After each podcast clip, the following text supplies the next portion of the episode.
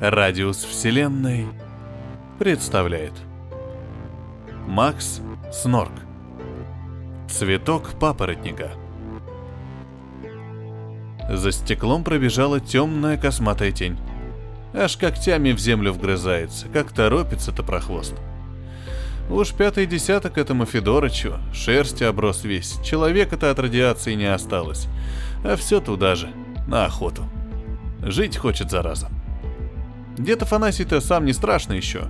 Нормальный такой с виду, а на охоту идет. Жалуется, говорит, внутри распирает. Кости растут, кожу тянут. Перед малым раздевается, тыкает себя в разные места, а малой не признает. Дед Афанасий выглянул в грязное окошко, покосился на соседский двор. Так и есть. Федорыч фонарик мастерит. Готовится. Нехорошо. Он бы и дальше посмотрел. Да что из окна-то грязного увидишь? Да и стена закрывает, не дает. Раньше вот как было. Асфальтик, дорожка, дома высокие, тротуары. Все рухнуло. Было да сплыло. А стена, старая корга из красного кирпича, осталась. Жить, правда, все равно в ней никто не решается. Травы красной больно много. И года не протянешь. Так что стоит она себе и вид загораживает. А посмотреть, как там остальные готовятся, надо. «Сиди тут, я пройдусь пойду», — прикрикнул дед на младшенького и быстро выскочил за дверь. Мальчишка только и успел вдогонку крикнуть. «Возьмешь меня на охоту?» «Сейчас тебе, губа не дура», — подумал про себя дед, осматривая улицу. Как есть, вся деревня собиралась на охоту. Федорыч метался от сарая к домику, все доски трухлявые таскал. На черта ему эти доски. Лучше б шерсть свою подстриг, на человека уже не похож. Хотя черт его знает, что там под шерстью его. Радиация, она ж не жалеет. Вон, аглоед уже не аглоед, а стрекоза какая-то. Глаза выпученные, красные. Внучка, правда, красивая аглоеда. Анька, в синей юбке, ноги белые, волосы длинные, смеется, зубы слепит. Как будто не берет ее ничего. То-то его Митька с нее глаз не сводит. Ну да и пусть. Он тоже нормальный вполне. Лапы, правда, 50 размера, но да это мелочи. Ладный жених. Нечего ему за папоротником соваться. Ведь за цветком только отчаянный полезет, в лес-то. Там новые злобствуют, болото, цветы хищные. Верная смерть. А если от нового удирать придется? Одного-двух убьешь, а когда их много нападет, тут только одно останется. Побежишь, дороги разбирать не будешь. Ну и ступишь куда не надо, или цветок какой заденешь, так там и останешься. Или того хуже, в болото провалишься. Тут уже вылезешь, нет, одна суть, тебе конец. Радиации сразу плюс сто, и сам среди новых зверем забегаешь. Это Афанасий точно знал. Горько знал. С детства дружил с мальчонкой одним, Лаврентием. А на 18 лет попал мальчишка в озеро. Ну, по малости-то лет выжил, конечно, да только где ходил, дорожку мокрую оставлял. Прямо из головы вода лезла. И все от солнца норовил с тех пор. Чуть что не так, Юрк в холодок, в темный уголок. Ну, благо Афанасий с ним поговорил. Объяснил, мол, день к вечеру, к смерти ближе. Свои же и пристрелят, как обратиться. За цветком надо идти. Да только не вернулся Лаврентий. А на следующий год охотники сказывали, самый страшный из новых появился — водяной. И ему плюнуть и радиации, как в синем озере, искупаться. Плюс 80, не меньше. Афанасий уже не первый год ходил на охоту. Цветков-то на весь лес штуки три в году появляется. И сожрать надо успеть, а то охотников много, а честь эта штука хорошая, да только никогда у тебя жабры растут. Того и гляди, тебя за место цветка улопают. Так что прошелся он по деревне, где молоток плохо лежит, скинул аккуратненько. Пускай задержится. Нечего за день до охоты снаряжение разбрасывать. Мимо Федорыча проходил тише мыши, да не помогло, окликнул зверь. «Слышь ты, а жаркий уже вчера в лес-то ушел». И шипит, шипит, слова с трудом выталкивает. Коли не найти цветка, конец ему в этом году. Жалко, конечно, но тут уж каждый сам за себя, подумалось Фанасию. А сам он с беспечным видом облокотился на подкошенную калитку. Да ну. ну голод не тетка, значит. Обратился, видать, весь. Спасение ищет. Да, только не найдет он цветка. Рано еще. Федорыч молча головой подергивал, кивает, значит, и добавляет. «Сволочи! Фонарик на днях стащили. Оставил у двери на пару минут, и его нет. Не видел кто?» «Так не зевай, сам знаешь, что охота», — отвернулся Афанасий. «Да, если бы видел, не сказал бы. С волками жить, так и выть по волчьи», — добавил он, косясь на старого друга. И пошел домой. А сердце-то бьется, бьется подлое, стыдно. За что ж тут стыдно? Федорыч со своей мутацией теперь быстрее всех будет. Да и фонарик он все равно новый сделал. И все-таки билось предательски сердце, билось так, что в ребра отдавало, как вспомнит про остатки фонарика этого в печке. Охнул Афанасий пощупал ребра. Так и есть, растут. Скоро прорвут его живьем, Тут даже не нового, тут по-простому мертвым окажешься. Так что прости, Федорыч. Так и зашел Афанасий. Забрался на печку, шикнул на малого. Завтра на охоту пойду. Дней пять не будет. За Анкой приглядывай, к синему озеру даже не приближайся. Воды из колодца набери про запас. Ну и это. Тут он горло прочистил, смущаясь. Мышей не ешь. Последнее это дело. Малой так и не ответил. Злится, значит. А ведь дурь, дурь одна в башке. Ведь даже не себе, а Анке цветок хочет. Гордая она больно, что ни чешуи, ни когтей. Будто и нету на нее радиации вовсе. Правда, подозревал Афанасий, что глазища ее такие синие неспроста. Вот и хочет этот дурень папоротник ей добыть, чтоб, если вдруг хвост вырастет какой, она цветок, ам, зубками своими белыми, и снова красавица. Ей красавица, а Афанасию еще пару лет и не видать охоты. С этой мыслью он и собрался. Все как положено, спички, батарейки запасные, фонарик. А топор-то где? Федорыч забегал вчера. Привет велел передавать. Устало протянул малой. Афанасий аж захлебнулся. Вот ведь правду говаривали, что у местных не душа, смола. Перед самой охотой так ограбить. Да чтоб его! Засранцу и чужое добро да впрок пошло. Как ты топор-то отдал? Малой поднял глаза, посмотрел на деда, как водой из синего окатил. Спохватился дед. Ну да. А как тут не отдать чудовищу такому? А малец тем временем неспешно сполз с лавки, залез в печку и вытащил сверток. И как развернул, деревом пахнуло. «Родненький!» — прошептал Афанасий, прижимая к себе новым топорищем инструмент. «Сам сделал!» — усмехнулся мальчишка как-то по-взрослому. «На следующий год бери с собой». Афанасий гордо потрепал внука и, крякнув, отправился. «Пора уж, а то другие еще обгонят». Поначалу легко идти было. Не тропинка, дорога. Благо, что вырубали всей деревней. Ни тебе новых, ни адового подсолнуха, Благодать одним словом. Шли все вместе, балагурили. Вот уж и стеночка позади заолела. Как день тот настал, она будто обновилась вся. С тех пор красный у нее особенный. Разве что не сияет. «Хороший нынче год!» — пропел один из местных и вальяжно припустил вперед. Лиха беда начала. Тихо отозвался Афанасий. Вот этот-то, что первым вылез, первым погибнет. Нельзя к лесу так. И точно, как к лесу подошли, улыбки и послетали. Кое-кто уже заозирался с тоской на кусочек алый позади, как маячок. Дом там, а впереди лес чаще. Какая уж там дорога, тропинок нет. Бреди каждый своим путем, живи как хочешь. И каждый сам за себя. Старое правило, действенное. Еще до дня когда не было ни красной травы, ни адовых подсолнухов, не подводила. Ох, тяжело пошла трава. Высокая, густая, и синеет, синеет, зараза. Тут бы мачете пригодилось, а не топор. Афанасий осторожно продвигался вперед. Вот и красная пошла. В деревне-то у колодца еще зеленая была, родная, а красную обходить надо. Это Афанасий еще с прошлого раза помнил. Медька на такую наступил, так ноги волдырями и покрылись, а потом и весь обратился. Афанасий продвигался медленно, но к ночи уже середины леса достиг. Остались еще силы у старика, значит. Хотя Федорыч косматый уже верно с обратной стороны леса рыщет. Ему и новые нипочем с его когтями. О, Афанасия только и надежда, что на топор. Старик облюбовал дерево и прикорнул возле. Ночью и новые спят, и адвы подсолнухи не бродят. Им солнце нужно, чтоб корни свои туда-сюда таскать, иначе дохнут.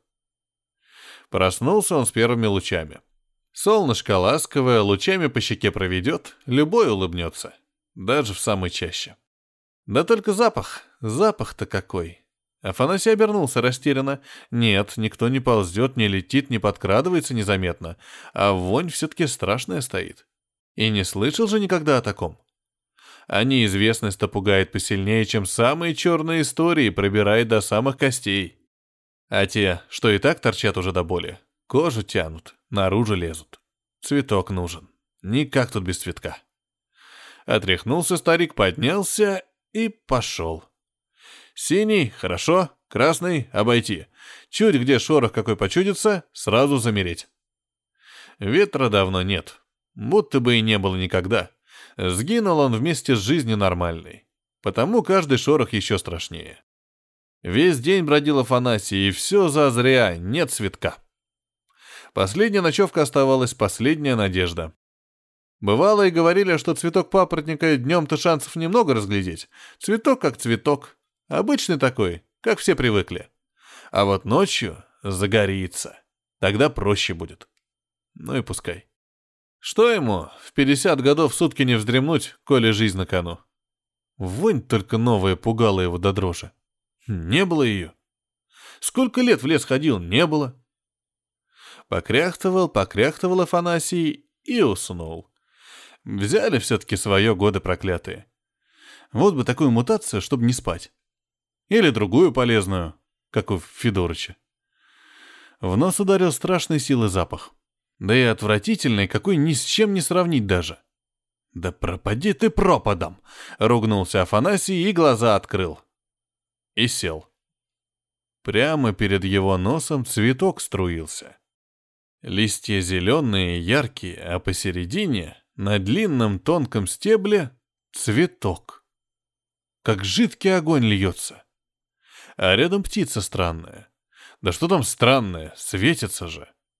Огонечки алые с золотым по перышкам перебегают, красота. А смотрит недружелюбно. На цветок косится. Глянул Афанасий, а цветок-то и не цветок вовсе. Стебель прямо из яйца треснувшего тянется. Застыл дед. А птица дивная каркнула и взмахнула вверх. К стене полетела. А на месте, где сидела, еще яйцо. И прямо на глазах у Афанасия трещит оно, и трещинка маленькая ползет, ползет выше да выше, и цветок из нее раз — молодой еще. И пахнет как. Да быть такого не может, охнул дед, приближаясь к цветку. Что же охотнички-то не говорили, как радость это воняет? Верно, секретец про запас берегли. Да по сравнению с Фениксом, какой уж это теперь секрет? Каждый сам за себя. И то верно, подумала старику. Ведь он не скажет. Ей-ей, ему, может, еще десяток лет таким махом протянуть удастся и схватил тот цветок, что постарше. Нос зажать и жевать, жевать это влажное пламя. Жевать и глотать, и не дышать. Господи, только ж не дышать, задохнуться можно от этой вони. Жевать, жевать, жевать. И чувствовать, как косточки родимые обратно по чуть-чуть, не спеша так ползут, и дышать уже вроде не больно. Ох, спасибо, спасибо, родненький. Прочавкал Афанасий и жадно уставился на второй цветок. Сейчас есть или оставить? Слышал он, что цветы эти долго живут. Да и не цветы это вовсе. А если припрет на следующий год? Вдруг что с малым случится? Каждый сам за себя, конечно. Это да, подумал Афанасий и посмотрел на свой топор новенький. Малец сам вырезал. А ведь в секрете от всех хранил, знал порядки деревни перед охотой. Каждый сам за себя. А малец все-таки золотой у него. Повезет ли ему это чудо самому лет через пять найти? Прокатилось пламя огненное по лезвию, и упал цветок папоротника на землю. А сиять не перестает. Значит, взаправду охотники болтали. Сунул аккуратно Афанасий огонек в рюкзак и побрел домой. А обратная дорога куда уж легче. И кости не рвутся сквозь кожу, и все еще чувствуют, как тело обратный ход дает. Главное ж не улыбаться. Прознают, позавидуют. А так, может, и не заметят, что повезло старику. У него же не чешуя какая на морде, а кости. Кто про его кости старые допытываться будет? Афанасий еще как к окраине подходил, уже видел, нет дома пацана. Их домишка на отшибе, света нет, а темнеет уж. Пуста хата. С цветком-то в жилах старик куда быстрее дошел, ясное дело, не ждали. А он вот удивит. Ох, ну и получит же паршивец Тумаков. Топор топором, а деда дома ждать было велено. Посидел Афанасий на печке, а косточки не ноют. Поют. И дышать легко, и побродить охота, даром, что в лесу столько дней провел. «Э, «Ну и пройдусь», — махнул с печки дед. Вышел во двор, а свои-то искоса смотрят, сторонятся, будто не свои, чужие. И Федорыча нет. «А Федорыч где?» Подловил Афанасий одну из баб. Баба глупая задрожала, соплю утерла и крикнула вдогонку. «А, не вернулся еще? Э, не знаю я. Что ж мне за чужим приглядывать?» Вырвалась и убежала. А действительно, что ей за чужими приглядывать, за взрослыми-то? Замерло сердце Афанасия. За взрослых не верещало бы так. Анны нет. Малого нет. И бухнуло сердце аж в пятки, а в ушах громом отдало. «Где? Где мальца дели?» — взревел старик. Молчат все, боятся. А раз молчат и здесь кучкуются, значит все. Что-то произошло уже нехорошее, непоправимое. Раз — слеза по щеке побежала. Два — еще одна обожгла. Афанасий утерся быстро, ненужные слезы смахнул. «Уйдите, уйдите, глупые, не до вас сейчас!» Смотрит, а не на раритет разбит. Зеркало ейное. Одно на деревню было. Неспроста. «Неужто?» — проговорил дед и на зеркало разбитое указал взглядом. Один из мужиков и кивнул в ответ. «На следующий день как ушли. Страшное стало. Чертей лучше малюют». «И куда?» «В Синее озеро. И мой за ней». Уж не помнил Афанасий, чтоб мчался так. Зеленое, синее, красное. Куда там траву разглядывать? Бежать. Бежать к синему озеру, подхватывать малого, груди прижимать. Живой, живой! «Лазил в воду! Отвечай, чертов сын!» — гаркнул Афанасий, а сам чует. Нет, сухая одежда у мальчонки. Веревкой вытащил, хмуро отозвался малой. А на самом лица нет. Оно и понятно. Анна синеокая, Анна красавица. Что ж ты с собой сделала-то? Теперь не то, что синие, где они вообще глаза-то ее распрекрасные? Нашел ты лекарство свое, дед? Бесцветным голосом спросил малой. В глазах ни слезинки. На руках девчонка едва дышит. Чем дышит-то? Ни носа на лице не разобрать, ни рта. Дышит еще. На свою беду, дурочка. Ей бы теперь умереть лучше. Да разве ж малому объяснишь? Вспомнил дед про цветок в рюкзаке. Да промолчал. Каждый сам за себя. «А воняет и чем от тебя, дед?»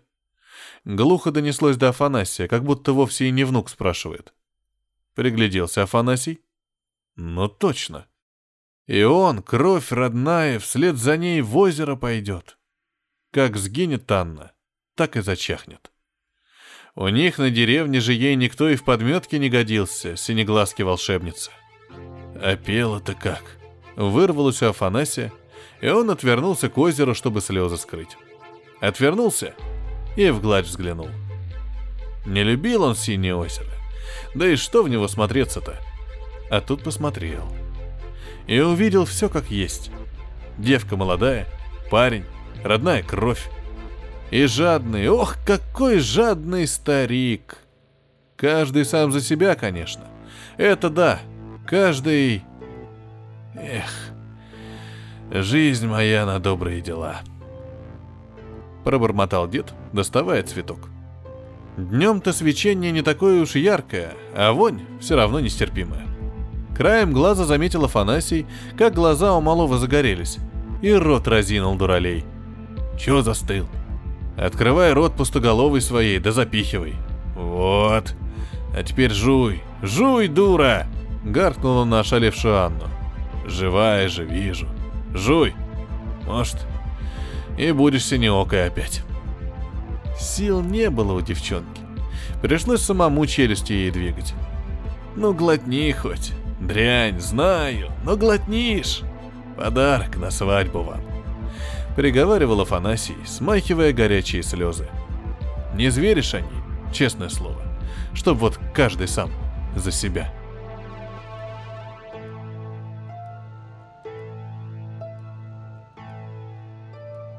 Это был рассказ Макса Снорка «Цветок папоротника». Для вас читал Петроник.